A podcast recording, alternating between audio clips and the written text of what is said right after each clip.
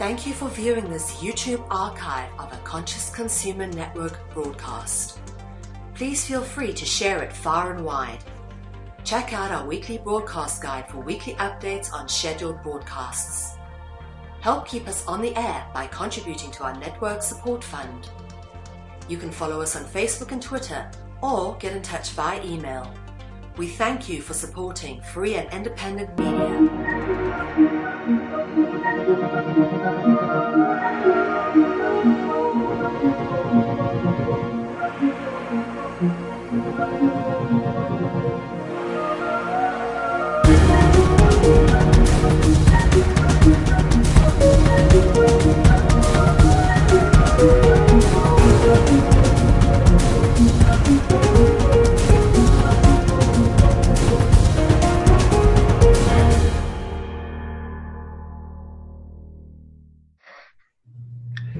Bonjour et bienvenue dans cet épisode 2 donc de la saison 3 de Il était une fois le monde, émission consacrée donc à nos amis les ceux qui font la soupe là.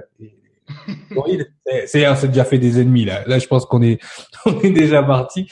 Euh, bonjour Sangara, ça va? Ça va, ça va. Si je couvre un petit truc, mais euh, ça va aller. on Ah toi aussi tu couvres quoi? C'est des œufs, Ouais, c'est des œufs de ouais. dragon peut-être. Euh, je sais pas. Ah, il y a un druide qui t'a filé des œufs de dragon à couver et Voilà. voilà, voilà. Ouais, Ouais, fais, fais pas d'omelette avec, c'est pas très bon. Non. Non. Ah, ça, moi, je pense que cette émission part sur les chapeaux de roue. En tout cas, euh, la dernière émission a suscité euh, beaucoup de questions. Alors bon là, je les ai pas retrouvées. J'ai vu qu'il y avait beaucoup de questions sur Facebook. On y répondra peut-être euh, courant de courant de l'émission ou, euh, ou après l'émission. Mais- Ok. C'est vrai que tu Sangara, mais tu voulais dire quelque chose par rapport à l'émission d'aujourd'hui. Justement, tu voulais introduire cette émission? Alors oui, euh, effectivement. Alors on a intitulé cette euh, émission donc euh, le système druidique. Donc euh, c'est vrai que j'ai eu beaucoup de, retours par rapport à ça, de questionnements euh, en, privé. Et euh, alors on parle d'un système. On ne va pas forcément axer que sur les druides et même le terme druide euh, pour vous peut être assimilé en fait et, et, et réducteur de, de fait peut être assimilé à une région, à une certaine mythologie, euh, alors que ce système-là, pardon, À une certaine culture. oui, ah oui, une certaine culture, oui, bien sûr, alors que alors que ce terme-là et dans la, la manière dont on va l'aborder est beaucoup plus large et beaucoup plus ancien que Oui. Pouvais imaginer. Donc voilà, à partir de ce principe-là, on va vous parler de choses qui n'ont rien à voir avec Astérix et Obélix. Voilà. Donc, faut- faut- Non, bah, si on va en parler un petit peu quand même. Hein, nos ancêtres les Gaulois. Hein, le- on un petit peu, mais on va on, que de ça. on va, on surtout, on va surtout, on vous l'avait promis, Non, On, on- on- on vous l'avait promis, on va surtout dans cette saison 3 essayer de vous euh, faire voyager, euh, vraiment de plus être dans une espèce de chronologie, mais plutôt dans une espèce de, de logique et euh, de vous rattacher justement aux, euh, aux émissions mais de la saison 1 et de la saison 2 euh, en vous ramenant et justement en vous montrant les liens qu'il y a entre certaines cultures aujourd'hui très très euh, prononcées et ce qui pouvait se passer dans les temps pré-adamiques et même on pourrait dire même pré-pré-adamique voire même pré-pré-pré-adamique bon, on pourrait retourner comme ça extrêmement longtemps mais c'est vrai Sangara euh, tu, tu as tu as tu as bien fait de, de le dire aujourd'hui on va vous parler d'un système d'accord? Le système druidique bien évidemment tire sa quintessence de la culture celte, hein, de la culture euh, druidique, mais pas que. C'est-à-dire que cette culture celte, bien évidemment, vous devez bien vous douter qu'elle a une origine. Bien sûr. Et que cette origine a aussi une origine. Et que cette origine nous ramène dans la saison 1 et 2, d'Il était- non, mais je me dirais même plus dans la saison 1 d'Il était une fois le monde. Donc effectivement, on essaiera de faire des, des rapports pour que vous ne soyez pas trop perdus. Donc il va falloir bien suivre. Effectivement, bien évidemment, dans cette émission, on vous dévoilera quelques secrets, quelques petites pistes de recherche. hein. J'ai vu que les gens, euh, les gens aimaient ça. Alors je vais te laisser euh, introduire, mais justement, quelle est ce, ce, cette culture druidique? De d'où nous vient-elle? Alors on va pas tout de suite partir dans dans la saison 1, mais euh, peux-tu nous expliquer au jour d'aujourd'hui, ben, pour le commun des mortels, hein, pour Monsieur tout le monde, qu'est-ce qu'un druide? Quelle est cette culture euh, druidique donc? Alors, la culture druidique, alors les druides, tout le monde, je pense plus euh, en France, tout le monde connaît les druides par rapport à, à Ah. Une petite. Euh... voilà, les druides, c'est les. Ça a un petit peu coupé. Ouais, ouais. Pendant un petit moment, je t'ai perdu. Alors peut-être c'était moins. Donc, euh, est-ce que tu peux reprendre pour la culture française, donc les druides? Allô? Oui, tu m'entends? Ah, petit souci technique, les aléas du direct, n'est-ce pas? Est-ce que tout va bien? Allô, allô? Oui, je suis là, tu m'entends? Oui, là, ça y est, tu rebouges, je te revois. Je vois tes yeux bouger, en fait. C'est doux. Un, un Tu m'entends, toi? Allô? Allô, allô, allô?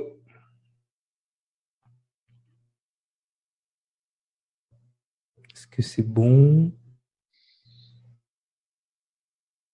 Ok. Donc on me fait on me fait signe dans l'oreillette que c'est notre ami Sangara qui a gelé. Allô, allô. Tu m'entends? Oui, là je t'entends, mais tu bouges plus. Alors Biggie m'a fait signe que tu avais gelé. Sangara.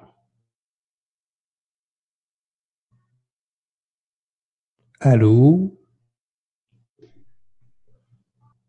Eh ben, nous revoilà. Nous revoilà. Qu'est-ce qui s'est passé? Je, je, pense que la, magie druidique a déjà commencé. Hein, ils ont commencé à envoyer des attaques. Attention les druides. Moi j'ai un sabre laser. Alors, le premier Merlin l'enchanteur qui se débarque, ça, va, je vous dis que ça va, ça, ça, ça, va pas aller. Hein, D'accord? Bon alors, on en était où donc, euh, Sangara? Hein? Alors, bah, déjà, désolé pour cette petite interruption euh, due à un souci euh, d'ordre mystique ou technique. Ouais, non, je dirais mystique, moi. Hein Parce que moi, j'étais là, tout allait bien. J'étais en train de... Attention, le druide. Voilà, le, le, le, socle commun, en fait, de la culture druidique, donc, qui se situe en termes géographiques en Bretagne et Grande-Bretagne, euh, assimilé surtout à, la mythologie celtique, en fait, tout simplement. C'est ce que oui. Ah voilà, voilà. Non, mais c'est c'est très bien. C'est vrai que on retrouve des traces hein, de cette culture celtique. Donc, comme tu l'as dit, dans toute euh, l'Europe euh, de l'Ouest, mais aussi l'Europe du Nord, on en retrouve euh, énormément aussi en Asie mineure aussi quelques vers la Turquie. Effectivement, on, on, retrouve un petit peu. Et bizarrement, on retrouve cette cette culture un peu aussi dans les zones que où on parlerait aussi de l'Atlantide, l'Atlantide. Bien sûr. Donc on verra tout à l'heure qu'il y a peut-être un lien entre nos amis les Atlantes et nos amis les Celtes. Exactement. Ah, donc, oui, euh, en fait, euh, qu'est-ce qu'un druide? On, va on va vraiment développer, mais en fait, un druide, c'est euh, c'est à la fois un prêtre à la fois un savant, à la fois un médecin, à la fois un astrologue, à la fois un astronome, à la fois beaucoup de choses, alors qui peuvent toutes ces comme des euh, comme des catégories scientifiques ou comme des métiers. Dites-vous que dans le contexte de l'époque, pouvait être assimilé à de la magie. Ah oui, tout à fait, tout à fait. D'ailleurs, dans la culture celte, la médecine est un dérivé de la magie. C'est-à-dire que là, au jour d'aujourd'hui, bon, on n'en parle même plus. C'est-à-dire que euh, tout ce qui est médecine, on va dire entre guillemets naturelle, au jour d'aujourd'hui, est considéré comme alternative, alors que finalement, elle est plus naturelle que la médecine chimique qu'on peut nous, euh, hein, les médicaments, toutes ces choses-là qu'on peut nous donner. Et puis, effectivement, c'est des gens qui ont une science, on peut le dire, hein, une science très très très poussée. Et au jour d'aujourd'hui, alors si on se on se balade du côté de euh, ici, nous, en France, on a Karnak ou euh, euh, en Grande-Bretagne, il y a Stonehenge. En tout cas, si on va du côté de Karnak, là où il y a des réunions de druides, effectivement, on assiste vraiment, bon, à des réunions tout à fait euh, honorables. C'est pour ça qu'encore une fois, aujourd'hui, nous ne voulons pas indexer les druides, hein, comme on a essayé de le faire. Euh, J'ai l'impression on l'a pas très bien fait, mais comme on a essayé de le faire avec les Templiers la, la semaine dernière, le but ce n'est pas parce qu'il y a des gens qui sont au jour d'aujourd'hui des druides reconnus qui qu'on peut justement rencontrer sur sur Karnak, qu'on peut rencontrer euh, un peu partout euh, dans les coins, à Brocéliande, hein, la, fameuse forêt de Brocéliande, hein, la forêt de Merlin. Euh, donc effectivement, il y a ce côté un peu, on, on, va pas se le cacher, un peu fantaisie, un peu comment dirais-je Quand je dis fantaisie, hein, je parle de ce monde élémental avec les elfes, les, fées, tout ce genre de choses. C'est vrai qu'il y a un côté chez les druides, quand on regarde au premier abord, effectivement, euh, un, côté ben, naturel, la forêt. Euh, euh on sent euh, quelqu'un qui veut rassembler, qui veut s'occuper des choses euh, de, sa de sa de sa société, hein, de sa de son groupe. Donc c'est vrai que un druide au premier abord nous semble quelqu'un de tout à fait, à part le côté mystique et magique, de tout à fait euh, honorable. Et moi, j'en connais certains, et c'est des gens très agréables et tout. Donc, encore une fois, on n'indexe pas les druides, hein, ceux qui font leur, leur travail. Et vous verrez que dans toute chose, de toute façon, quand vous commencez à rentrer dans ce genre de choses, vous allez comprendre que tout n'est pas blanc, tout n'est pas noir. Effectivement, on retombe toujours sur ces deux catégories de personnes, celles qui sont au service du soi et celles qui sont au service des autres. Et effectivement, il y a énormément de druides hein, qui sont au service des autres et qui ont, euh, grâce à la tradition, ben, dans un premier temps, parce que c'est vrai que la, la, la tradition celte est beaucoup sur de la tradition orale, n'est-ce pas?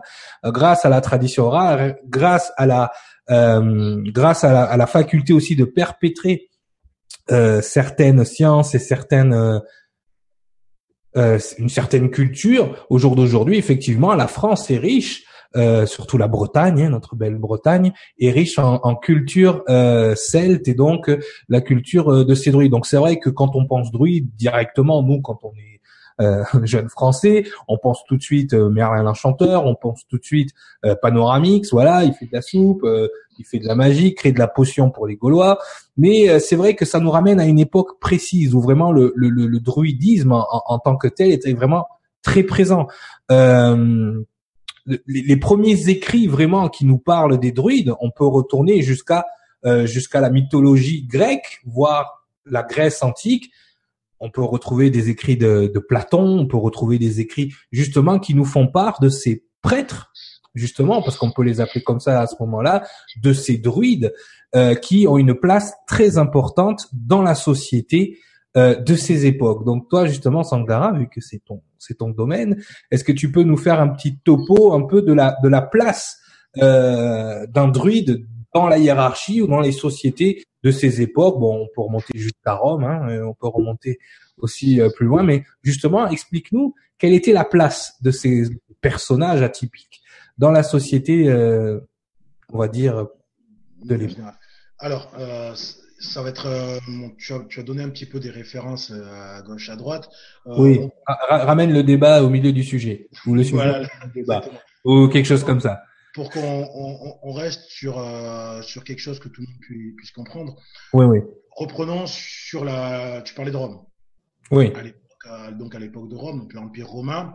L'Empire romain a instauré ce qu'on appelle la Pax Romana, euh, ce qui veut dire que tous les États conquis, toutes les, les contrées conquises, euh, pouvaient avoir, conserver une certaine autonomie de, de, de, de direction, on va dire. Euh, mm-hmm des rois euh, ou euh, chefs locaux, mais aussi de culte. Et ça, c'est très très important parce que en, en pouvant, en, en, conservant en fait cette liberté de culte, ça permet des échanges, ça permet des assimilations.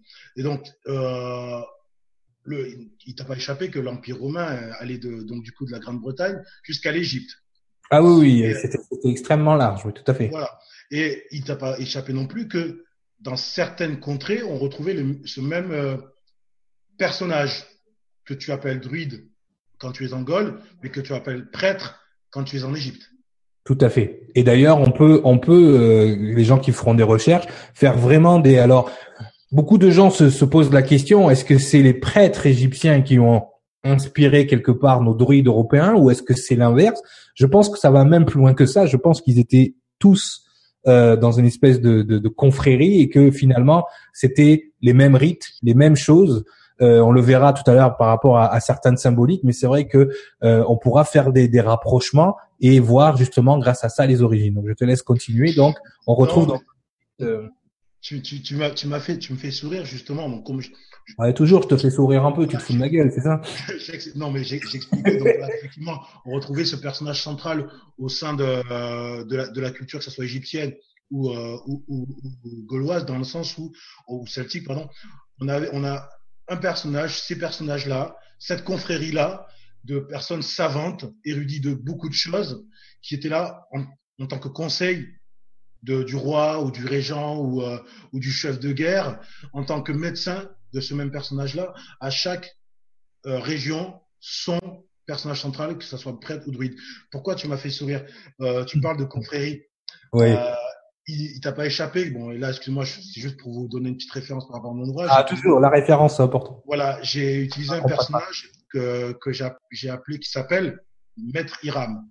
Et Maître Hiram, dans, dans la mythologie euh, égyptienne, mais aussi judéo-chrétienne, c'était l'architecte bâtisseur du temple de Salomon.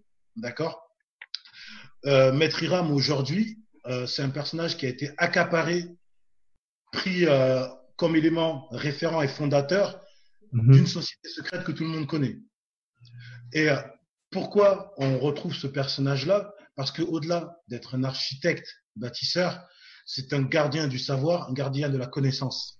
Et voilà ce qu'étaient les prêtres égyptiens et voilà ce que sont ou ce qu'ont été les druides. Tout à fait, les druides. Tout à fait. Ils avaient, euh, ils étaient et pour pour la plupart euh, gardiens un peu du du de l'aspect spirituel et religieux euh, aussi, grâce à des connaissances ancestrales, grâce à des connaissances astrono. Tout à l'heure, tu l'as parlé d'astronomie, d'astrologie. Euh, c'est des gens qui ont une culture de la nature, qui ont un rapport avec le monde élémental extrêmement poussé. On verra pourquoi aussi euh, tout à l'heure. Donc effectivement, on a l'impression qu'ils sont un peu, même s'ils ont une place vraiment dans la société euh, de chaque civilisation, on va dire euh, pré euh, catholique entre guillemets ou pré-romaine, euh, ils ont aussi, euh, ils sont un peu à part. C'est-à-dire qu'ils ont, ils sont investis d'un savoir qui leur donne aussi un pouvoir. D'accord? Et ça, c'est c'est vraiment important, d'où le côté un peu mystique, un peu magique des druides, euh, dans leur faculté à aussi manipuler les éléments tôt, mais aussi dans leur faculté à fasciner et perpétrer un savoir, a priori, qui nous vient de très loin. Donc c'est pour ça que euh, même Jules César leur donnait une place euh, quasiment au-dessus des nobles euh, au niveau au niveau hiérarchique. C'était des gens qui étaient très importants, qui étaient des conseillers. C'est vrai que au jour d'aujourd'hui, on verra plus tard, les druides ont été remplacés, ne serait-ce que dans notre royauté, euh, par exemple, le druide n'était plus présent, mais on a vu émerger ce qu'on appelle des cardinaux. Hein, on a eu des cardinaux ministres euh, dans ce dans ce pays. Est-ce que les, ces fameux cardinaux n'étaient pas un peu des substituts de druides quelque part, puisque le clergé, cette euh, cette façon de, de mélanger la spiritualité avec les affaires de l'État, n'est-ce pas déjà une des prémices du système druidique? C'est-à-dire cette personne chargée de la spiritualité, mais aussi du bon vouloir et de- des bonnes affaires de l'État. Bien sûr. Angara. Complètement, euh, complètement, mais même au-delà de ça, tu, bon, là tu parles, bon, tu reprends les, euh, donc, les cardinaux sont affiliés quand même à l'Église catholique Oui, romaine. catholique romaine, justement, Voilà. on Mais- en parlera mais- après. mais même, mais- mais même dans la structuration effectivement de l'Église catholique, on, Mhm. on- c'est pas une Église qui est tombée du ciel, on est d'accord. On a, on a dans les autres, euh, dans l'autre saison et dans les autres émissions, on a pu parler, on va dire, de, de- de- des racines euh, bibliques de l'Église de l'Église catholique romaine, mais elle Mhm. ne s'est pas inspirée que de cet aspect-là. Euh, Non, pas du tout même.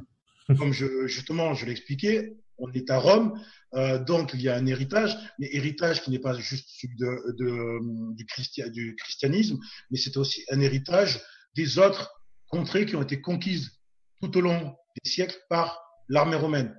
Et ce- Rome s'est enrichi culturellement de ça et a enrichi l'Église qu'elle a construite, l'Église catholique romaine, de ça. Et De donc, ça. et donc effectivement, certains personnages se retrouvent assimilés. Donc nous aujourd'hui on les voit comme des hommes d'église, Ouais, ouais. mais ils ne sont pas que ça. Ils ne sont pas que ça, effectivement, et, surtout même dans, certains aspects. Alors c'est vrai que euh, les religions, puisque c'est les, on va le dire, hein, euh, les religions sont créées à partir de certaines bases, hein, des bases communes. Euh, on le verra justement dans, dans la culture celte. On peut retrouver énormément de choses, par exemple dans le christianisme, qui sont basées sur ce qui, ce, qui deviendra plus tard euh, des, des, des rituels païens, mais qui au départ étaient reconnus euh, comme quelque chose de, de, de courant. ça devient païen ensuite avec l'apogée euh, des catholiques et de l'hérésie, hein, n'est-ce pas? Mais on se rend compte que dans la culture 7, il y a énormément de choses qui pourraient être considérées au jour d'aujourd'hui, si on ne faisait pas attention à ce qu'on regarde, à une culture, si on regarde ça avec une vision complètement euh, chrétienne catholique, qui pourrait être euh, rassemblée à la culture satanique il y a énormément de symboles utilisés au jour d'aujourd'hui euh, par euh, la communauté celte ou par les druides qui pourraient être considérés et qui est considéré. D'ailleurs, le rapprochement se fait parce que même certains satanistes, on va on va le dire comme ça, se euh, se rattachent énormément à cette culture de druidisme. On retrouve dans la franc-maçonnerie, par exemple, qui est totalement luciférienne, énormément de gens qui se disent soit bâtisseurs, euh, de l'ancienne Égypte, ou soit euh, druide. Il y a vraiment un rapport, vous allez voir, il y a vraiment un rapport entre le druidisme et la franc-maçonnerie, comme il peut y en avoir entre les bâtisseurs et la franc-maçonnerie, comme il peut y en avoir avec la Kabbale et la franc-maçonnerie. Donc, on est encore en train de tourner toujours au même, du même dogme. Quelque chose qui est, qui n'est pas rattaché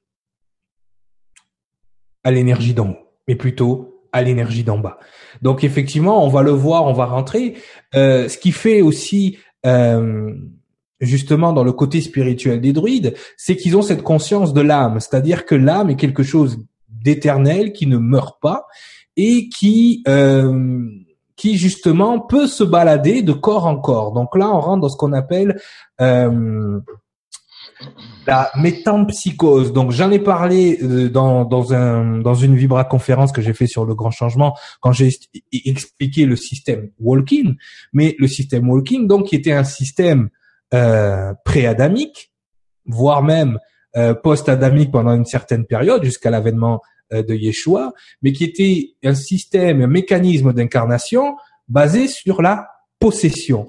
Donc vu qu'ils sont ces, druides ont enseigné aux anciens Grecs, d'accord, euh, cette métampsychose, on est bien sur un rapport d'incarnation pré-adamique. Donc, on est bien devant une culture qui ne descend pas des descendants d'Adam, mais qui est antécédente à ça. D'accord? Donc, effectivement, comme on le disait tout à l'heure, on, on, on est en train de faire un rapport en se disant voilà, ces druides, donc ils font partie complètement de notre culture hein, à un certain niveau. Nous, en tant que Français et Européens, euh, et d'autres euh, à d'autres niveaux, on le verra parce que tout ça s'est exporté bien évidemment dans le nouveau monde. Mais on se rend compte que que ce soit dans la philosophie, que ce soit dans une espèce de de, de, science, dans une espèce de vision, euh, on peut même parler de cosmogonie à ce moment-là, dans une espèce de cosmogonie et de façon de voir les choses, de voir l'univers, on est dans une vision totalement préadamique. D'où le rapport, donc, je pense que certains font entre le druidisme et le luciférisme à un certain niveau tout ce qui est dans le préadamique n'est pas mauvais. Ça, il faut qu'on, faut qu'on en parle. C'est vrai que des fois, on fait le rappeur. Il y a beaucoup de choses, effectivement, qui se rattachent euh, dans le préadamique à ce qu'on peut appeler ben, ce, que, ce, qui, se voit aujourd'hui, hein, le satanisme, euh, tout ce qui est luciférien. Tout est rattaché, donc, au, euh.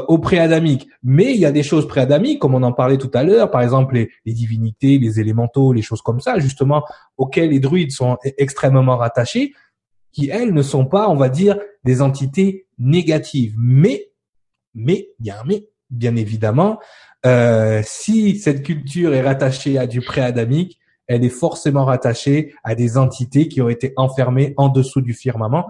Ce qu'on vous a expliqué dans la saison 1 d'Il était une fois le monde. Donc forcément, euh, qui dit prêtre pré-adamique, parce qu'on va les appeler comme ça, c'est vrai que le terme druide est rattaché vraiment à, autre chose. Mais qui dit prêtre préadamique dit aussi sacrifice humain, qui est rattaché très fortement au druidisme antique, plus au nouveau, hein, plus au druidisme moderne, mais rattaché au sacrifice humain, sacrifice humain et sacrifice de sang, bien évidemment, hein, sanguinaire, que l'on peut retrouver dans certains cultes, dans certains rites, encore au jour d'aujourd'hui, dans certaines confréries, dans certaines loges, aussi, pour ne pas aller trop loin, parce que sinon je vais encore avoir des, emails bizarres. Mais bon, mais voilà. Mais vraiment, il faut que vous vraiment vous rattachiez à cette culture-là et que vous compreniez. C'est vrai que la vision qu'on nous donne aujourd'hui, c'est les, gentils bardes avec les, les barbes et les cheveux longs. D'accord? Mais ce que vous devez comprendre, c'est que même la religion catholique, la religion euh, chrétienne à un certain niveau, même les écrits, vous trouvez pas étrange que ces, écrits bibliques, par exemple, hein, et là on va un peu détacher la Bible de la religion, mais vous trouvez pas étrange que ces récits bibliques sont faits de façon extrêmement métaphorique et poétique? Alors que c'est vraiment l'attribut principal de cette culture druidique, d'être des poètes, des bardes, des chanteurs.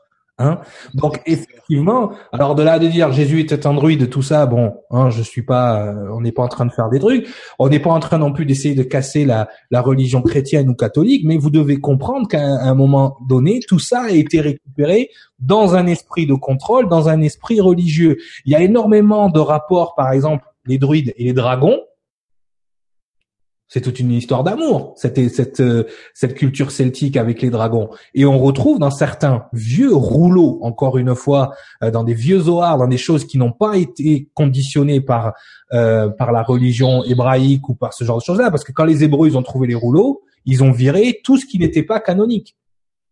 Et tout ce qui n'était pas canonique, bizarrement, nous parle de, de, de, créatures ailées, de dragons qui crachent le feu, euh, d'anges qui se transforment en dragons, euh, et tout ça, on n'en parle pas. Et encore une fois, ça nous rattache à cette culture celte.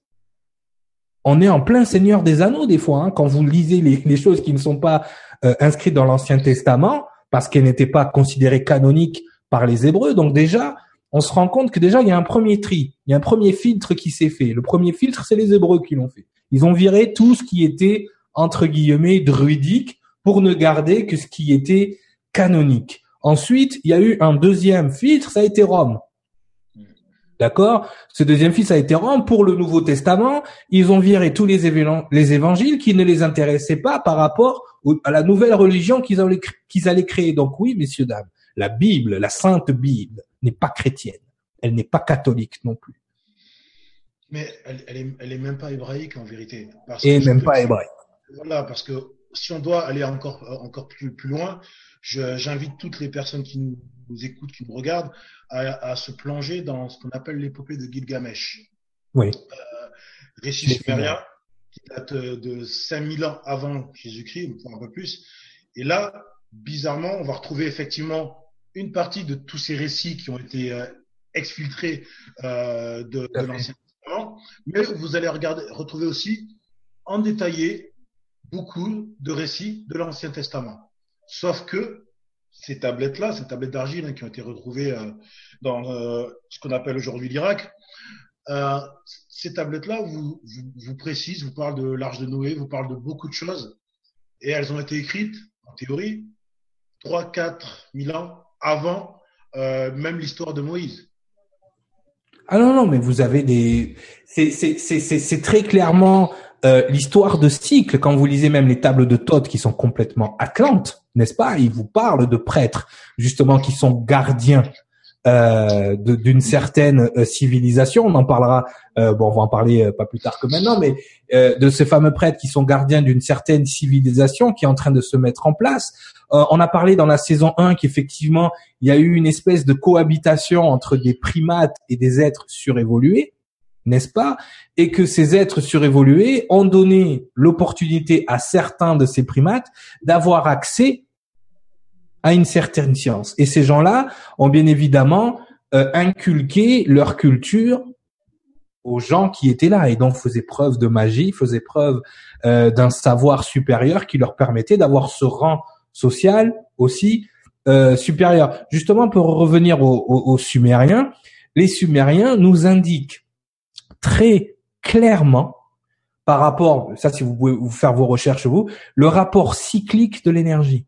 C'est-à-dire que ce qui s'est passé pour les Hébreux, c'était déjà passé pour eux et c'est déjà passé pour d'autres civilisations et est en train de se passer pour nous au moment où on se parle. C'est pour ça que des fois, on a l'impression, en lisant la Bible, qu'on est en train de vivre ce qui est en train d'être écrit à l'intérieur. Pourquoi? Parce qu'encore une fois, ce sont des énergies cycliques.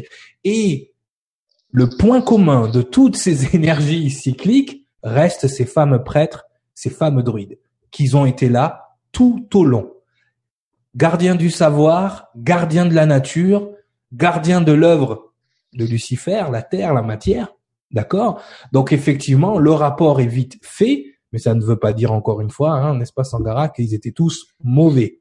Hein, parce que dès que tu commences à dire le mot Lucifer, les gens commencent à euh, Imodium s'il vous plaît, ça va pas. voilà. Donc donc ça c'est c'est c'est important et on va essayer de faire des ponts là justement. Euh, je vais te laisser euh, développer pendant que je mets moi à l'écran certaines choses justement pour montrer le rapport entre cette époque pré-adamique et justement l'époque d'aujourd'hui. Donc euh, je te laisse et je je saute sur mes, mes symboles. Mais déjà, justement, depuis le, depuis le commencement de l'émission, on, a accès sur le, on va dire, le socle commun, la culture euh, contemporaine, et on, on, est reparti jusqu'à l'époque sumérienne, avec effectivement, comme euh, Cyril vous l'a expliqué, toujours ces, euh, ces fameux prêtres. Euh, le savoir s'est transmis, le savoir s'est conservé dans, dans, des cercles privés, on va dire. On a euh, longuement, euh, on vous a donné quelques petits indices. Moi, je vous ai parlé de Maître Iram, il vous a parlé de loge. Vous savez très bien de qui on parle quand on vous, on vous explique que certains de ces prêtres-là sont affiliés à, à un, un, certain groupe de personnes qui sont pas forcément là pour euh, pour vous servir, mais plutôt pour servir leur intérêt. Voilà. Tout à fait. Il faut dire comme ça. Voilà, maintenant, effectivement, certains druides sont là pour le bien. Et c'est ce que tu vas développer toi de suite. Bon, j'ai, c'est bon, t'es, calé, c'est bon. Plus. Euh... Oui, oui, ça y est. Bon, j'ai, tout ce qu'il fallait. Donc, c'était juste pour voir des similitudes indéniables entre, par exemple, le peuple d'Atlantide, d'accord, les, Atlantes, hein, ce qu'on a appelé les Atlantes. Alors là, je parle de la vieille Atlantide parce qu'il y a aussi les nouveaux. Donc, on parle de quelque chose de euh, de pré, euh, comment dire, de pré-adamique. C'est des gens qui étaient renommés à travers toute l'Europe, l'Asie. On a parlé de superpuissance la dernière fois, tu en as parlé. Et c'est vrai que certains symboles qui nous viennent euh, de l'Atlantide, donc au-delà de l'océan Atlantique, euh, se retrouvent un peu partout dans le monde. Donc là, je vais faire un partage d'écran et je vais vous montrer un premier symbole qui est très présent dans la culture celte, euh, qui est le symbole que au jour d'aujourd'hui on appelle le triskel, qui représente le, le, le, symbole solaire donc pour les Celtes. Donc hop, je vais et qui est un symbole Atlante dès le départ. Donc on va partager l'écran. On va se mettre sur là, voilà un symbole que tout le monde connaît. Tu me dis si tu le vois, Sanga. Oui, je le vois. Parfaitement. Tu le vois, voilà, ce fameux symbole, hein, donc euh, avec les trois spirales hein, qu'on retrouve euh, dans toute la culture bretonne, hein, on le retrouve partout. Ce symbole est un symbole Atlante donc qui nous ramène bien, d'accord, à justement à ce comment dire, à cette époque. Donc, il nous montre bien le lien entre ces prêtres et cette culture qui s'est. Si Platon en parle au moment, au moment où justement il parle de l'Atlantide, il n'en parle pas en tant que, que voilà, il, en, parle en tant que prêtre atlante. Il n'en parle pas en tant que entre à, cette époque-là encore en, en termes de druide. Et pourtant, on est là face à un symbole euh, qui représente. Euh, c'est vrai que tous ces, euh, les monuments mégalithiques, toutes ces choses qu'on peut voir à Stonehenge, qu'on peut voir, tous ont un rapport avec Atlantis. Ce fameux rapport aussi que les, les, les divinités de cette époque sont bizarrement déjà par les Grecs indiqué comme transformé en ce qu'ils appelaient déomones. Déomones, en grec, ça veut les savants. Mais si vous faites bien l'étymologie du mot, c'est aussi démon qui nous ramène à ces entités donc préadamiques enfermées en dessous du firmament pour ne pas remonter euh, dans la cinquième dimension ou dans le monde céleste.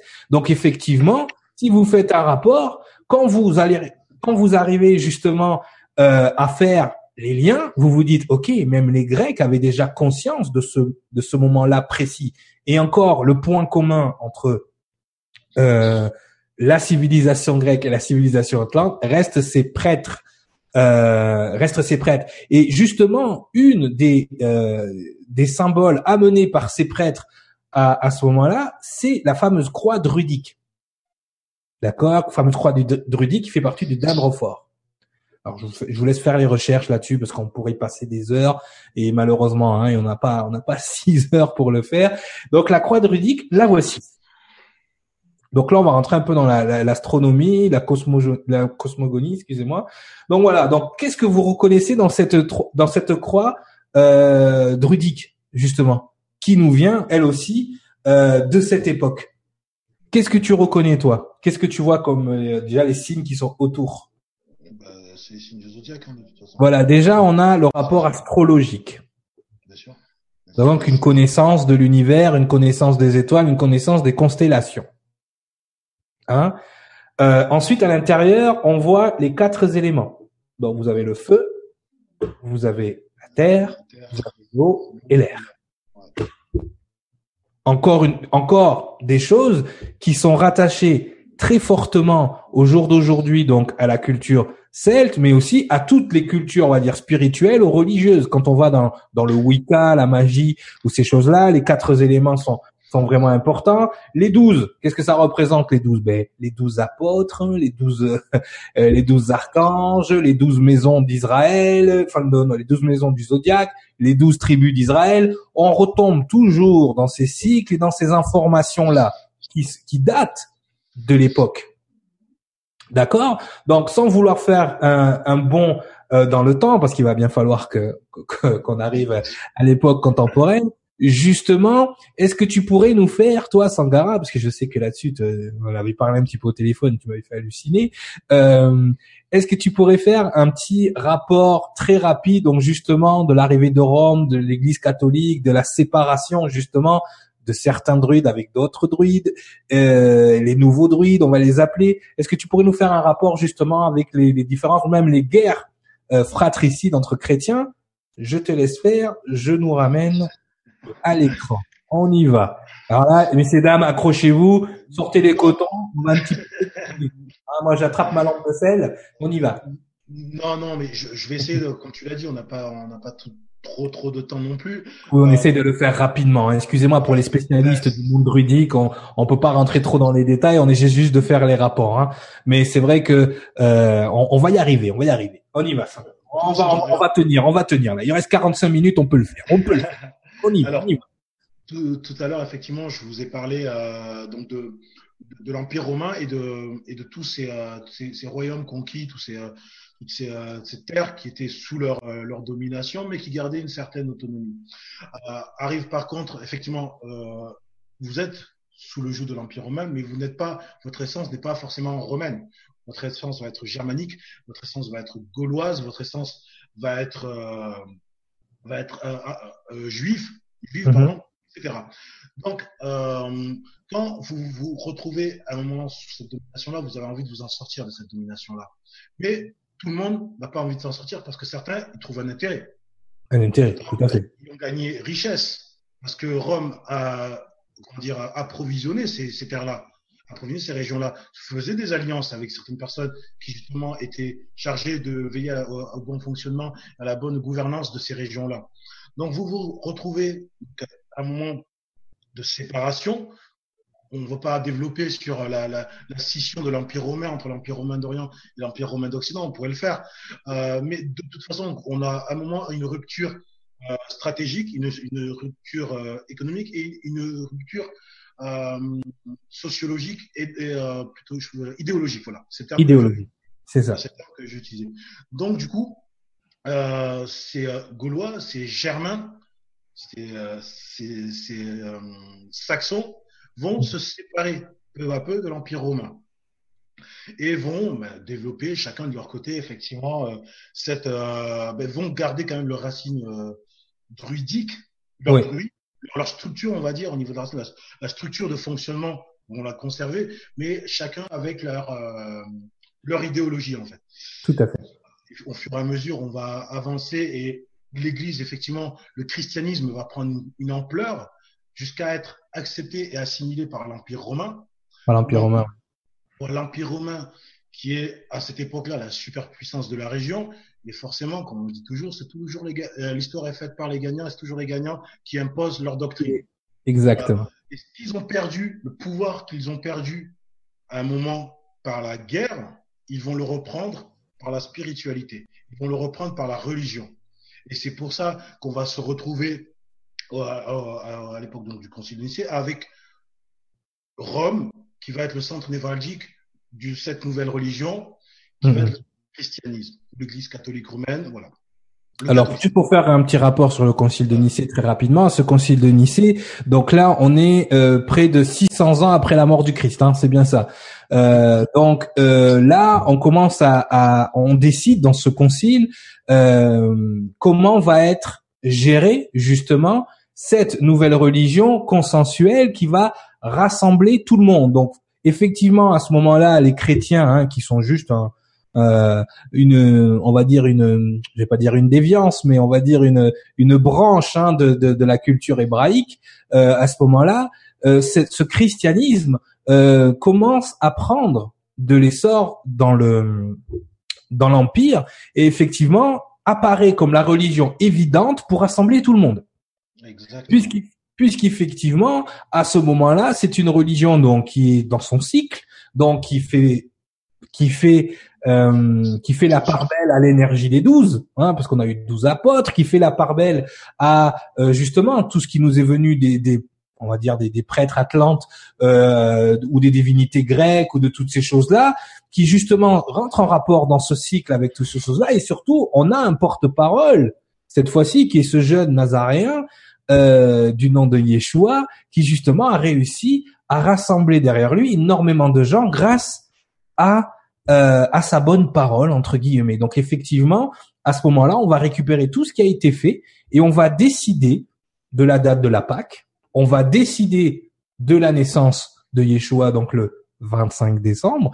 Tout ça pour suivre encore l'énergie atlante, druidique, l'énergie égyptienne, du soleil. On va, euh, on va décider à ce moment-là quels sont les évangiles qui sont dans la lignée de ce qu'on veut faire. Et effectivement, on est en train de créer la religion catholique romaine. Voilà, je te laisse continuer. C'était la petite. Non, non, mais très bien euh, centralisé. Et donc, c'est une religion qui, c'est un, une idée d'une religion, c'est une idéologie qui va faire consensus. Oui. Qui veut dire que les, les, divisions que l'Empire romain a connues quelque temps avant, où vous avez tous ces empires, tous ces, euh, tous ces, euh, ces peuplades qui se sont retrouvés, qui ont réussi à se libérer de, de, de leur joug militaire, ouais. vont revenir vers Rome. Mais pourquoi? Parce qu'on va leur expliquer, parce que certains émissaires parce que des prêtres vont être envoyés, il va y avoir toujours des échanges culturels, et on dit voilà, nous sommes comme vous, nous vous comprenons. Aujourd'hui, voilà, nous avons cette religion-là que nous diffusons parce que c'est un message universel, que nous diffusons parce que c'est le message de vérité. Et mhm. même les druides, comme tu l'as très bien expliqué, vont retrouver des similitudes par rapport à ce que eux enseignent, parce que eux ont comme savoir. Et donc tout ça va faire que on, on va se retrouver avec de nouveau le joug de Rome, mais plus de l'Empire romain, mais de l'Église romaine. Tout à fait. C'est pour ça que tous ces royaumes, tous ces empires vont être assujettis à l'Église catholique romaine. Romaine, tout à fait. Si euh, alors là, je sais que bon, beaucoup de personnes vont être vont commencer à être perturbées parce qu'ils vont ils comprennent ils vont comprendre. Bon, on est là pour ça. On est là pour ça. Ils ont de toute façon, t'inquiète pas, ils ont l'habitude, ils prennent le coton, ils sont bien. Tout simplement, c'est euh, pourquoi ce, système-là, ce système druidique, euh, ben en fait, c'est l'Église romaine, l'Église catholique romaine, tout simplement. L'Église catholique romaine, euh, la notion de démocratie, de république qu'on peut avoir, les structures même de l'État sont un système druidique ça, vous devez savoir, puisque on le verra tout à l'heure, on fera une petite démonstration. Mais les structures même de l'État sont des structures druidiques. Euh, le rapport, euh, effectivement, entre les différents vocabulaires aussi, parce que on, va le voir tout de suite, parce qu'on va faire un petit peu d'étymologie, mais dans les vocabulaires, c'est vrai que la religion chrétienne fait la part, la part belle justement, et, et même l'énergie euh, hébraïque fait la part belle à ce qu'on appelle l'arbre de vie aux arbres de vie, aux arbres des séphirotes. Les arbres ont un côté euh, très druidique aussi, on va le voir. Donc effectivement, on rentre dans un vocabulaire, dans une énergie, dans un esprit où à ce moment-là, tout le système qui va être mis en place à partir de là, et ne serait-ce que les gouvernements, nos gouvernements de la façon dont ils fonctionnent au jour d'aujourd'hui, sont basés sur un système druidique. C'est-à-dire que quoi? Le druide, lui, il s'occupait des affaires religieuses, mais il s'occupait aussi, mais c'est toujours le cas, hein, les, les, vrais druides, les bons druides, là qu'on voit dans, les forêts de Karnak. Ce qui les intéresse aussi, c'est comment vive la société. Donc, euh, ils sont, ils se, ils se mettent aussi en rapport avec le social. Donc, on a le religieux, on a le social. Ils s'intéressent aussi aux affaires de l'État, donc aux financiers. Ils s'intéressent également euh, à tout ce qui peut être militaire. Ils aident les militaires. Hein. C'est pas pour rien que Panoramix il file des trucs à Astérix Obélix pour se battre contre. Tu vois, t'as compris? Non, ils sont vraiment. Ils ont une part prépondérante euh, dans les décisions euh, de, de, des États. Alors à l'époque, bon, des des hein, de l'époque, mais aussi de la République euh, aujourd'hui, même de la royauté à un certain niveau, comme on le disait tout à l'heure, nos fameux euh, euh, comment on les appelait Ah, j'ai un trou. Euh, avant d'être pape, les les les cardinaux.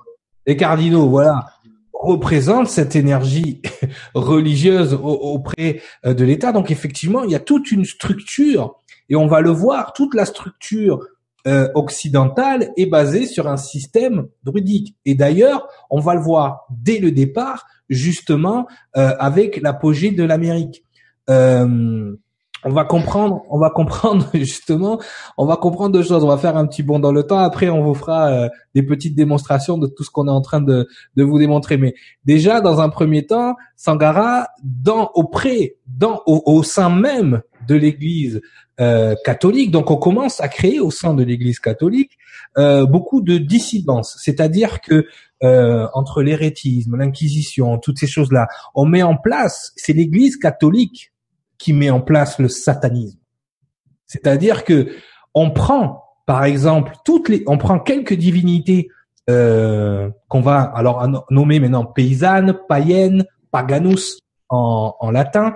On va prendre quelques divinités telles que Poséidon, dont on va prendre le trident, hein, la fourche. Euh, on va prendre le dieu Mars, encore une fois, euh, avec euh, ses cornes de bélier.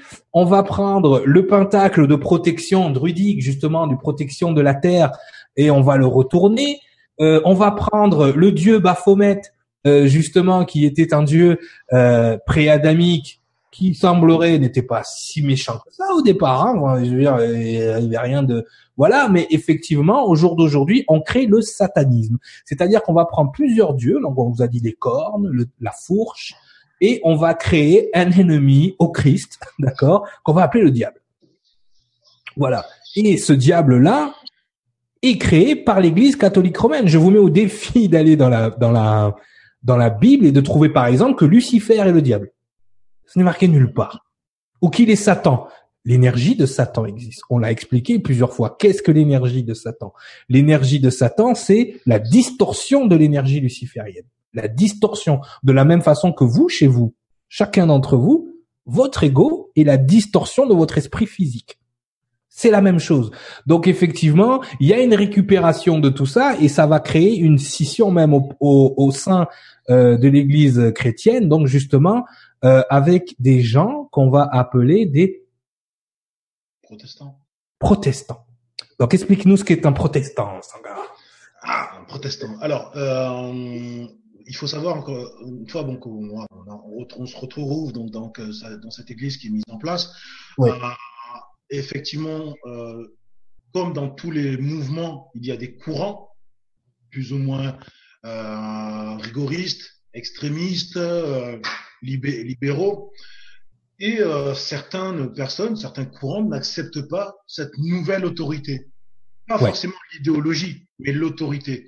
Parce que l'autorité mène à la perversion, mène à, la domination.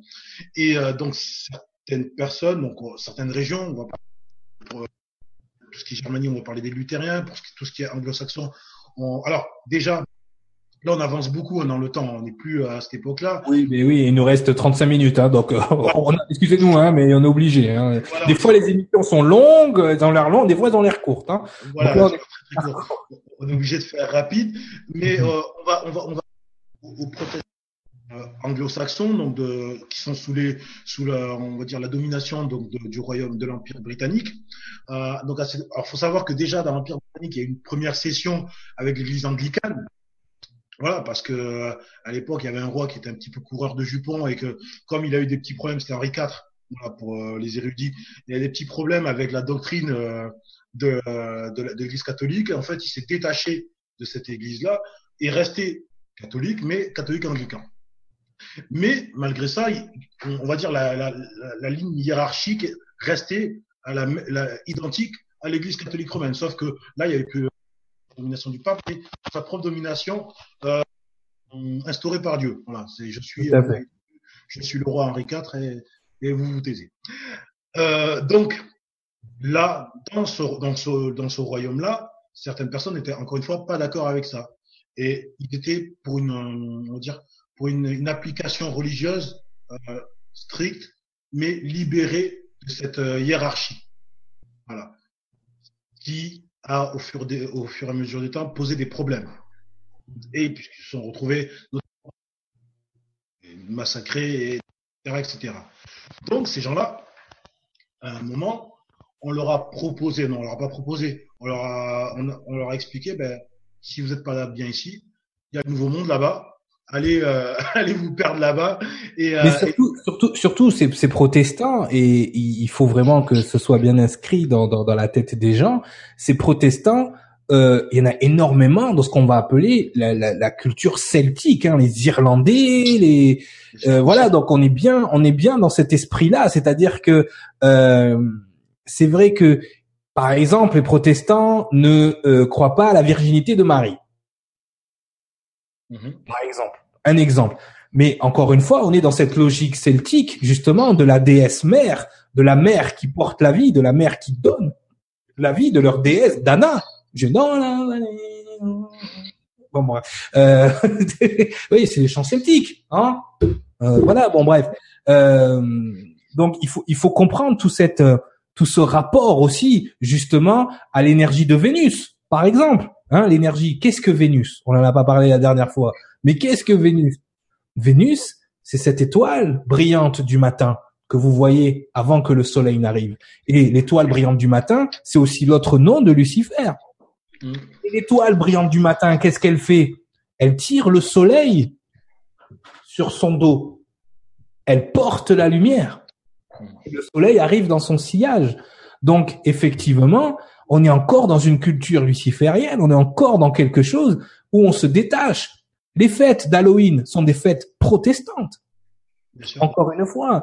Et on fera, on fera une émission spéciale sur les fêtes. Ah là, vous allez, c'est Noël bientôt, vous allez y manger. Ah, je pense qu'il y en a certains, ils vont enlever leur sapin du salon. Ça va être tout de suite. Chérie, enlève le sapin. Ah, ça craint, ouais. Bon, bref. Ah, Cyrielle, il a dit non, non, même Père Noël, c'est un bâtard. Il fait, fais gaffe. Hein. Bon, bref. Encore une fois, euh, les enfants, n'écoutez pas. Euh, les enfants, n'écoutez pas ce que vient de dire Cyrielle. C'est pas bien. Bon, bref. Donc, pour, pour, pour en revenir à ça, effectivement, on va voir que certaines fêtes religieuses sont rattachées aussi à la culture celtique, druidique, saturnale, et toutes ces choses-là. Donc, on va encore voyager. Vous allez voir dans l'été une fois le monde. Vous voulez dire quelque chose avant que, que j'enchaîne? Non, je suis désolé de, de, de, la, de la faire aussi light, mais effectivement, on est pris par le temps. Euh, par, Il reste une demi-heure. Là. Il y a encore des choses à voir. Hein. On va loin. À, à, à, développer, mais euh, si vous regardez de, là où nous sommes partis et là où on est à l'instant T, c'est déjà pas mal.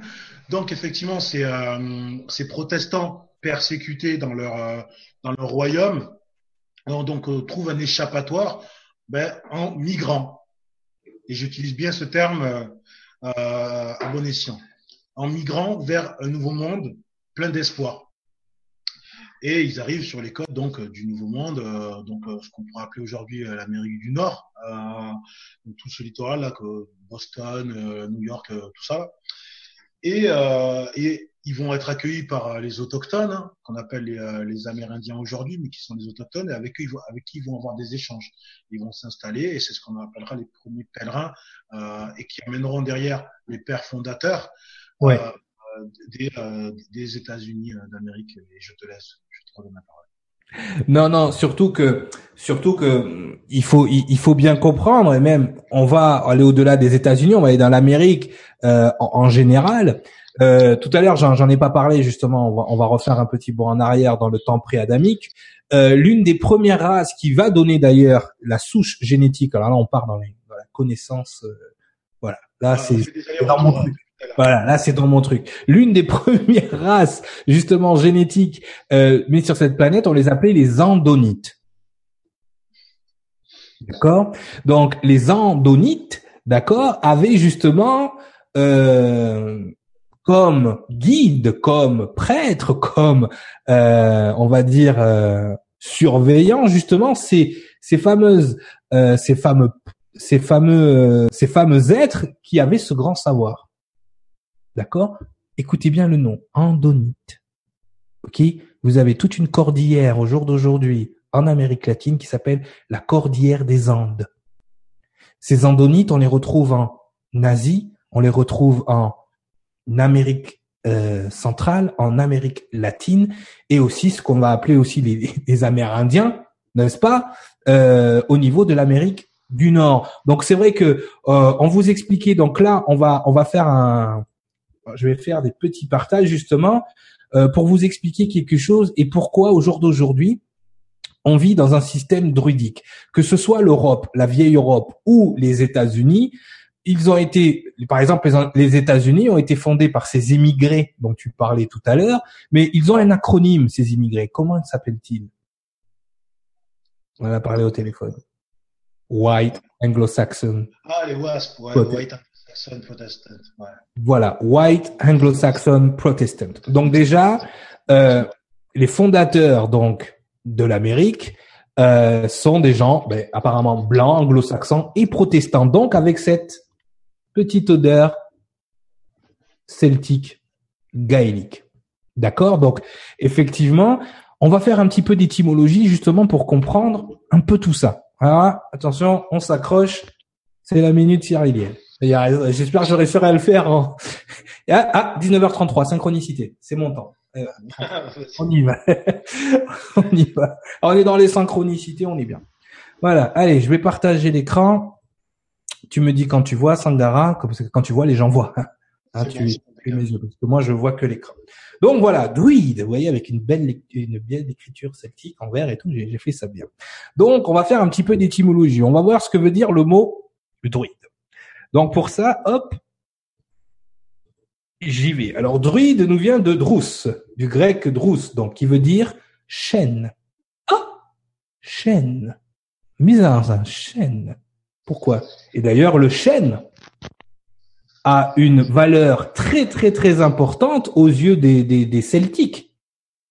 N'est-ce pas, Sangara? Les chênes, d'accord? Ou qui vient de druides, qui veut dire très savant. Donc dans les deux, on est bon. Les deux étymologies, les deux euh, les deux significations nous indiquent bien ce qu'est un druide. C'est quelqu'un de très savant, puis il est rattaché à l'arbre, au chêne. on dit solide comme un chêne, et le chêne a de grosses racines dans la terre. Hein? On est d'accord. Donc ce chêne, donc après, bon, bien évidemment, bon, il y a une petite, hein, la, petite, euh, ah, tiens, on va y arriver. Hop, je vais l'amener ici. Voilà. Donc les druides qui s'occupent des choses de la religion, ils président aux sacrifices publics et privés. Ah, ah, ça ça Attention, il y a quelque chose qui essaye de bouffer ton micro. Arrête de manger le fil.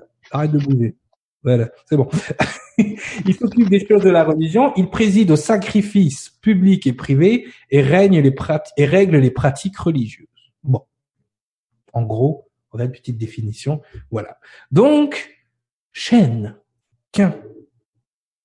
On va aller regarder justement ce fameux chêne. Alors voilà le chêne, hein, le chêne druidique, hein, vous le voyez là, tu, tu le vois Sangara, tout est beau? Tu vois bien? Alors, Justement, puisqu'on était en train de parler des White Anglo-Saxon Protestant, comment se dit chêne en anglais? Est-ce que tu sais? Euh, Oli Oli Non, non, non. Ça, c'est le ou. C'est le ou. Ah, c'est le ou. Ok, d'accord. Oli. Mais Shen. Non, mais tu vas me dire, vas-y, je t'écoute. Bah, je vais te le dire, ah, parce que tu sais quoi cet anglais là? Shen se dit ok en anglais. Oui, exact, c'est vrai. D'accord? Aux États-Unis, nous avons une ville qui s'appelle Oakland. Mhm. D'accord? Mais en Amérique du Nord, il y a aussi une ville qui s'appelle Oak, enfin une île hein, qui s'appelle Oak Island. Et qu'est-ce qu'il y a à Oak Island? Il doit y avoir des chaînes. Il y a des chaînes, effectivement. Mais à Oak Island, il y a, il y a une grande légende et ça a duré des, des années. Il y aurait un trésor à Island qui serait caché. Des jeunes, un jour, ont, ont trouvé un trou bouché et ils se sont dit tout de suite sur cette île-là, c'est forcément des pirates qui ont emmené un trésor. Ils ont commencé à creuser et se sont rendus compte que le trou, hein, la galerie, était extrêmement profonde. Donc comme ils se sont un peu découragés, hein, tu sais, c'est comme toi et moi, là on va commencer à creuser. Tu sais, bon, avec nos gènes, on, on va vite se fatiguer. Hein.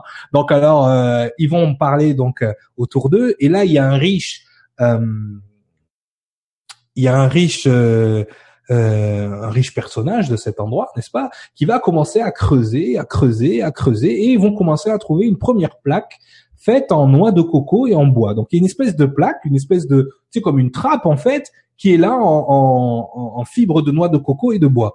Et donc ils descendent, donc ils ouvrent cette trappe et encore un trou. Donc il faut creuser, creuser, et ils vont faire ça pendant des années. Et des milliers, des milliers de gens vont se ruiner à essayer de, de, de, de, de trouver donc et de trouver le fameux trésor de Kailan. D'accord? Euh, Ce qui se passe à un moment donné, c'est que certains vont creuser tellement bas que tout d'un coup, qu'est-ce qui va se passer? L'eau va remonter. Il y a une espèce de, de, de, de, comme s'ils avaient ouvert une nappe phréatique finalement, mais ils voient quand même qu'il y a toujours des, des, des trappes en, en noix de coco et en bois. Donc ça veut dire que des gens sont bien allés là. Et ils vont se rendre compte au fil du temps que c'est un mécanisme pour les empêcher d'aller au fond du trou. Oui, je connais cette légende, ça, ça me revient. OK, au Kailand. Et donc, ces mécanismes pour aller au fond du trou, euh, justement, ah, pas. Bon, ces mécanismes pour aller au, au, au, au fond du trou, justement, sont très ingénieux, tellement ingénieux qu'ils vont se rendre compte que toute la plage qui est autour de la forêt est artificielle. Et que on se retrouve avec cinq grands canaux, en fait, euh, d'irrigation sous cette plage, qui en fait a pour but d'empêcher les gens d'aller au fond, puisqu'à chaque fois qu'ils vont creuser, ça va déclencher, ça va, elle est directement reliée dans l'océan, ça va déclencher un mécanisme qui va faire monter l'eau, donc les empêcher de descendre. Si je m'abuse, Oak Island, c'est au Canada. Dans quelle province du Canada, d'après toi?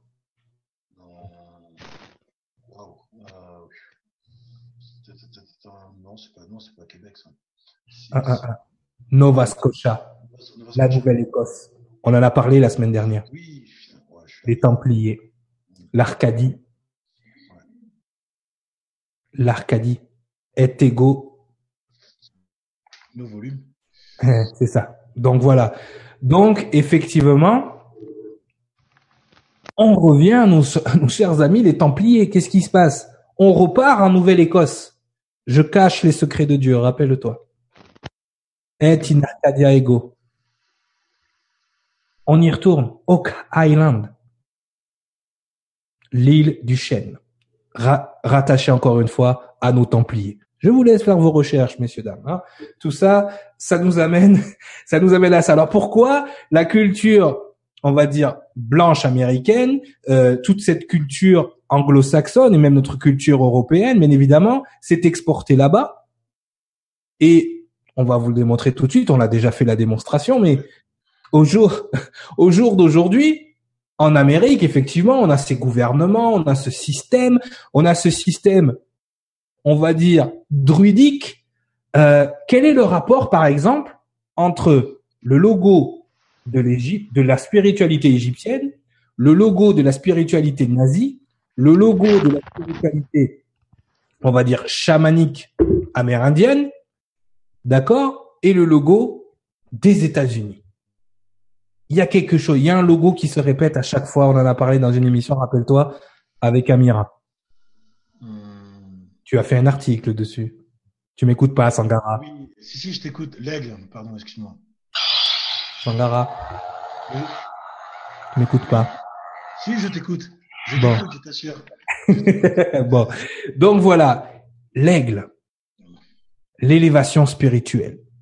Faites les rapprochements. Faites les connexions, messieurs, dames.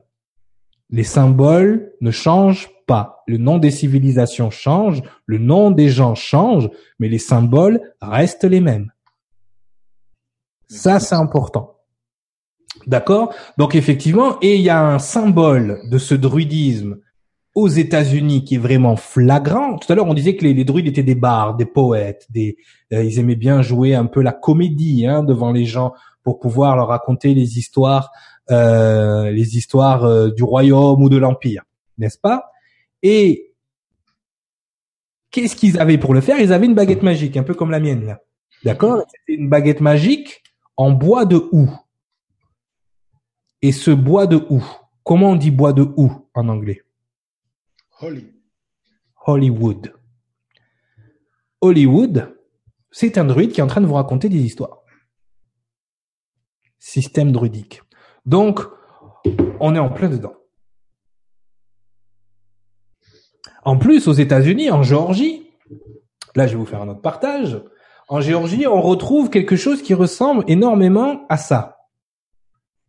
C'est-à-dire Stonehenge, l'un des endroits les plus euh, druidiques, celtiques, gaéliques possibles au monde, connus dans le monde entier. Un endroit où il y aurait des vortex énergétiques sans nom. D'accord? Aux États-Unis, en Géorgie, on retrouve un monument Tu vois de quel monument je parle? Celui-là. Oui, avec euh, tout euh, écrit en plusieurs langages de. Ouais, je l'ai déjà vu sur. Voilà. Donc qui, qui est basé effectivement quand on regarde sa structure vraiment sur euh, un système. Voilà, c'est vraiment une pierre, enfin des pierres posées comme justement les pierres de Stonehenge, qui nous rappelle effectivement cette culture gaélique, druidique, vous pouvez donner le nom que vous voulez, celtique. Et tu sais ce qui a marqué là sur ces pierres-là? Il y a un code, il y a un guide, il y a une guidance, il y a quelque chose qui nous est des commandements qui nous sont donnés sur ces pierres-là qui sont rattachées bien évidemment à la culture Illuminati américaine. Et qu'est-ce qui a marqué sur ces pierres-là, Sangara? Est-ce que tu as, tu as une petite idée? Est-ce que tu avais déjà fait, tu avais entendu parler? Est-ce que tu sais? Je les ai, moi, les oui, oui, oui, j'en ai entendu parler, effectivement. c'est vrai que c'est un petit peu loin dans, les recherches, mais euh, je sais que c'est écrit en plusieurs langages anciens. Voilà, mais là, je l'ai traduit en français. Alors, le premier commandement, déjà, maintenir l'humanité en dessous de 500 millions d'individus en perpétuel équilibre avec la nature. Toujours la nature. On est en plein dans le druidique. Guider la reproduction intelligemment en améliorant la forme physique et la diversité. Unir l'humanité avec une nouvelle langue mondiale.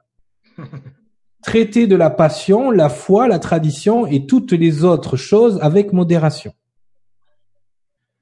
Protéger les personnes et les nations avec des lois et des tribunaux équitables. Euh, ensuite, laisser toutes les nations régler leurs problèmes externes et internes devant un tribunal mondial. On n'a pas ça déjà? La, CPI ou euh, enfin euh, mon cul sur la commode, ouais voilà. Euh, voilà, septième commandement éviter les lois et les fonctionnaires inutiles. Putain, en France, il va y avoir du chômage. équilibrer les droits personnels et les devoirs sociaux, faire primer la vérité, la beauté, l'amour en recherchant l'harmonie avec l'infini, et ne pas être un cancer sur la terre, laisser une place à la nature. Est-ce qu'un druide aurait pu écrire ça Oui, hein Complètement. C'est, c'est, moi, je dis de 2 à 10, ça va. Ce qui me fait flipper un peu, c'est le premier. Mhm. Maintenir l'humanité en dessous de 500 millions d'individus en perpétuel équilibre avec la nature. Mais juste pour vous donner un avis, on est juste 7 milliards d'êtres humains. Ça veut dire qu'il y a 6 milliards 500 millions d'êtres humains qui doivent crever. Il faut, faut pas rester là, messieurs, dames, faut partir. Faut, faut pas rester là. Le 3, on y est bientôt. Oui, oui, oui, oui, oui. oui, On, est, on, est, en plein dedans. Hein. Je veux dire, la, la, la dernière étape, finalement, c'est la première. Hein. Parce que tout le reste, euh, quand tu regardes les New Age, là, oui, il faut la nature, les bisounours, là, il faut sauter dans la, euh, tout le monde tout nu dans la nature, ok, ça on, on y est bientôt. Euh, faire primer la vérité, la beauté, l'amour en recherchant l'harmonie avec l'infini, mais ça n'importe quelle euh, personne spirituelle recherche ça, donc ça va être facile euh, d'embarquer les gens. Hein, ça, même moi le premier, moi je saute le 9, j'y vais tout de suite. Hein. C'est bon. Tu vois équilibrer les droits personnels et les devoirs sociaux. Bon, ça, je sais pas comment ils vont faire, vu les, les fractures sociales qui peuvent se passer. Mais bon, si s'ils arrivent à, à, à, réduire la population de 6 milliards et demi de personnes, je pense qu'ils vont arriver à faire ça. Donc je pense que voilà. Hein? Qu'est-ce que t'en penses, Sangara? Euh, Ouais, nouvel ordre mondial. Voilà, donc si vous vous renseignez un peu sur euh, le NWO, euh, non, c'est euh, oui, oui, c'est c'est ça, hein. New World Order, ouais, c'est ça. Euh, effectivement, mais vous avez là le plan le plan qu'ils ont. Voilà, voilà. Donc 6 milliards et demi d'êtres humains. Comment comment on, peut, faire ça vite fait? Une guerre nucléaire euh, Comment on fait ça? Une, une, des épidémies Comment on fait ça? On fait péter les plombs à tout le monde C'est quoi le projet? Bon, en tout cas, bref. Système druidique, messieurs dames. Mais regarde, hein, tu vois, on a, on a réussi. On a même encore du temps. Est-ce qu'il y a des choses à, à, rajouter justement, Sangha Alors euh, oui, je, tu, tu es arrivé à, à, Hollywood. Je pense qu'on on va développer sur la prochaine émission. Je pense euh, l'aspect vraiment euh, d'Hollywood à ce niveau-là. Maintenant. Euh, je on peut en parler là un petit peu déjà. C'est vrai que, euh, mais déjà le fait que ça soit appelé Hollywood, c'est pas anodin, n'est-ce pas? Effectivement, il y a énormément de programmation socio-culturel qui est fait à travers Hollywood. De toute façon, hein, la, la, baguette magique euh, à bois de houx. Il y a énormément d'informations qui vous sont divulguées mm-hmm. par le biais d'Hollywood ou qui sont discréditées par le biais d'Hollywood parce qu'effectivement, si euh, demain là, euh, on vous fait une émission sur les Stargate, vous allez dire vous regardez trop la télé les jeunes. Et mm-hmm. pourtant, on a des preuves sur la planète, des artefacts, des choses qui nous indiquent que ces portes des étoiles existent bien. C'est juste qu'on ne sait pas encore. Enfin, le commun mortel ne sait pas s'en servir. Et sans, sans forcément axer sur effectivement l'aspect science-fiction, ouais. euh, le vecteur principal de la culture populaire, c'est Hollywood. Euh, on est tellement conditionné par ce vecteur-là que même lorsqu'on va regarder ou lire un film, ou lire un livre, pardon, regarder un lire film. un livre, oui. Tu lis, lis des on, films va, on, va, on va être automatiquement, on va automatiquement avoir en référence, en référencement, ça me fait penser à une série. Ça me fait oui. penser à un film. Donc, pour... Mais plus, plus loin que ça, Sanga. Mm. Com euh, regardez déjà euh, récemment comment on nous a fait avaler le préadamique, mais d'une façon, mais mais mais, mais c'est merveilleux, merveilleux. Walt Disney nous fait avaler ça maintenant. Euh, euh, Qu'est-ce qu'on a eu là? On a eu euh, Twilight. T'as combien d'ados qui veulent se faire mordre par un vampire là Réfléchis. Va dans la rue là, ah, il est trop beau, il est trop, il est tout blanc, va, va, va bronzer, je sais pas, fais quelque chose. Non mais co combien il y a d'ados au jour d'aujourd'hui qui rêveraient de se faire euh, mordre par un vampire parce qu'elles ont vu Twilight mm. Regarde comme ils nous font gober le préadamique. Regarde, euh, pas, pas, plus tard que la dernière fois, je regardais sur la chaîne et tout, je, je vois un dessin animé sur Dracula avec un petit garçon et les enfants ils sont là, ils sont euh, voilà, il y a il y a il y a il y a plein de dessins animés maintenant euh, Chica Vampira la petite vampire. C'est c'est maintenant c'est cute les vampires. Tu vois, c'est c'est c'est génial. Allez les gens, allez vous faire mordre par des vampires. Tout va bien. Hollywood nous fait avaler des couleuvres, nous fait avaler mais même sans aller jusque là, sans aller dans le dans le glauque et dans le dans dans le satanisme ou ce genre de choses, mais au jour d'aujourd'hui, toute comme tu l'as dit, on est conditionné par Hollywood, on est conditionné à un certain niveau où, euh, encore une fois, au jour d'aujourd'hui, euh, les demoiselles ou même les jeunes hommes hein, qui, qui, veulent une histoire d'amour, si ça se passe pas exactement comme dans le film, c'est pas une histoire d'amour. Combien, combien de disputes à la maison sont générées par les séries à la télé? C'est-à-dire qu'on veut répéter exactement la phrase que le gars il a dit parce qu'on a trouvé ça, on a trouvé ça bien quand il a mouché sa copine. Mais ça, ça marche que dans les films, messieurs dames. Hein. Vos relations ne doivent pas ressembler à ça. Hein. Je vous le dis tout de suite. Hein. Moi, je me souviens, et déjà très jeune, par exemple, un truc, bon, on n'est pas dans Hollywood, mais on est dans la B Production, on est dans le, tu vois, hein, dans la magie de la télé. Je, je, je, je devenais fou en regardant Hélène et les garçons. Je dis, mais à part se tromper et faire, qu'est-ce qu'ils font Donc t'as des, tu, vois ce que je veux dire? On programmait les ados. Euh, ça rigole pas, Sangara. Pourquoi tu rigoles? Hein, Tu te rappelles de ce que je faisais? Ben ouais, mais je voulais ça à la télé. Je voulais faire, je voulais être le prince de Bel Air, moi. Qu'est-ce que tu, qu'est-ce que tu racontes? Hein?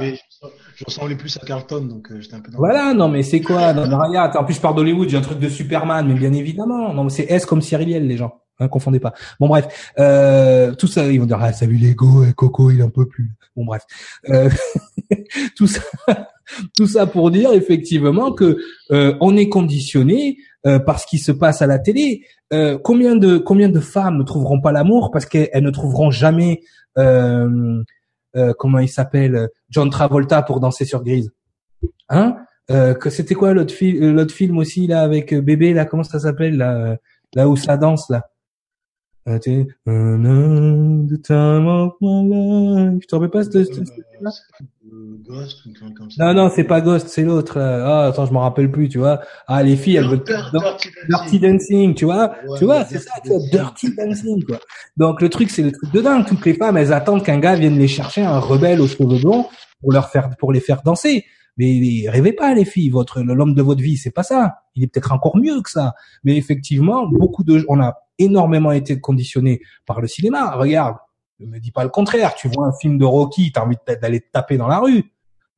Ouais, t'as envie de faire la boxe. Ça y est, t'es parti, quoi. Tu vois ce que je veux dire? Donc effectivement, on est conditionné par Hollywood et finalement, la magie druidique opère. N'est-ce pas? Bon. Est-ce que tu as un mot pour conclure? Euh, je pense que hum, sur cette... bon déjà excusez-nous pour le petit souci technique euh, du début. Oui, le début de l'émission. Hein, un petit peu. Euh, on se demande d'où ça vient d'ailleurs. Euh, non, moi je me demande plus. Mais, mais je pense que sur cette émission, on, on vous a expliqué euh, beaucoup de choses sur le fonctionnement de, de notre civilisation. Parce que mm civilisation parce que comme tu l'as dit, on est français, on est occidentaux et on est on est on est on est sous le joug de cette structure qui est pas forcément négative en soi puisqu'elle permet de faire avancer, mais il faut en être conscient. Voilà, conscient de, dans quel système on est, que ce système vient de très très loin. Il existait déjà déjà avant, ouais, tout à fait. Voilà, c'est surtout ça. surtout ça. Et encore une fois, pour euh, pour revenir encore sur toutes ces choses-là, effectivement, vous êtes conditionné par une partie de cette magie, puisque justement cette magie-là fonctionne. Elle fonctionne sur vos esprits, elle fonctionne sur votre énergie. Elle fonctionne à énormément de niveaux. On en a parlé euh, encore euh, avec euh, Hollywood. Euh, demain, justement, avec tous ces films hein, sur les ovnis, sur les, on a réussi à nous faire accepter le terme extraterrestre par rapport à nos frères de l'espace et toutes ces choses-là. Demain, je suis sûr que des gens vont voir un, un vaisseau dans le ciel, ils vont dire oh, putain ils sont balèzes Hollywood, regarde ce qu'il nous faut en live. Tu vois, les gens ils seront même plus presque même plus étonnés tu vois, ils vont presque se demander, voilà, c'est encore les Américains qui nous ont fait un truc, euh, un truc de fou. En plus, on parlera aussi du projet Bluebeam plus tard, mais il y a des choses qui sont mises en place aussi pour nous faire avaler des couleuvres en 3D directement. Il y a des technologies, cette magie druidique aussi qui se met en place. On en parlera dans une fois le monde. On vous prépare. On vous prépare à tout ça. On vous montre, on vous démontre, on vous amène là, tout, tout doucement, en faisant le pont entre avant, aujourd'hui et demain. C'était Il était une fois le monde, épisode 2, saison 3. Sangara, bonne journée, bonne soirée, pardon. Biggie, you can cut it. We're down. Bye bye.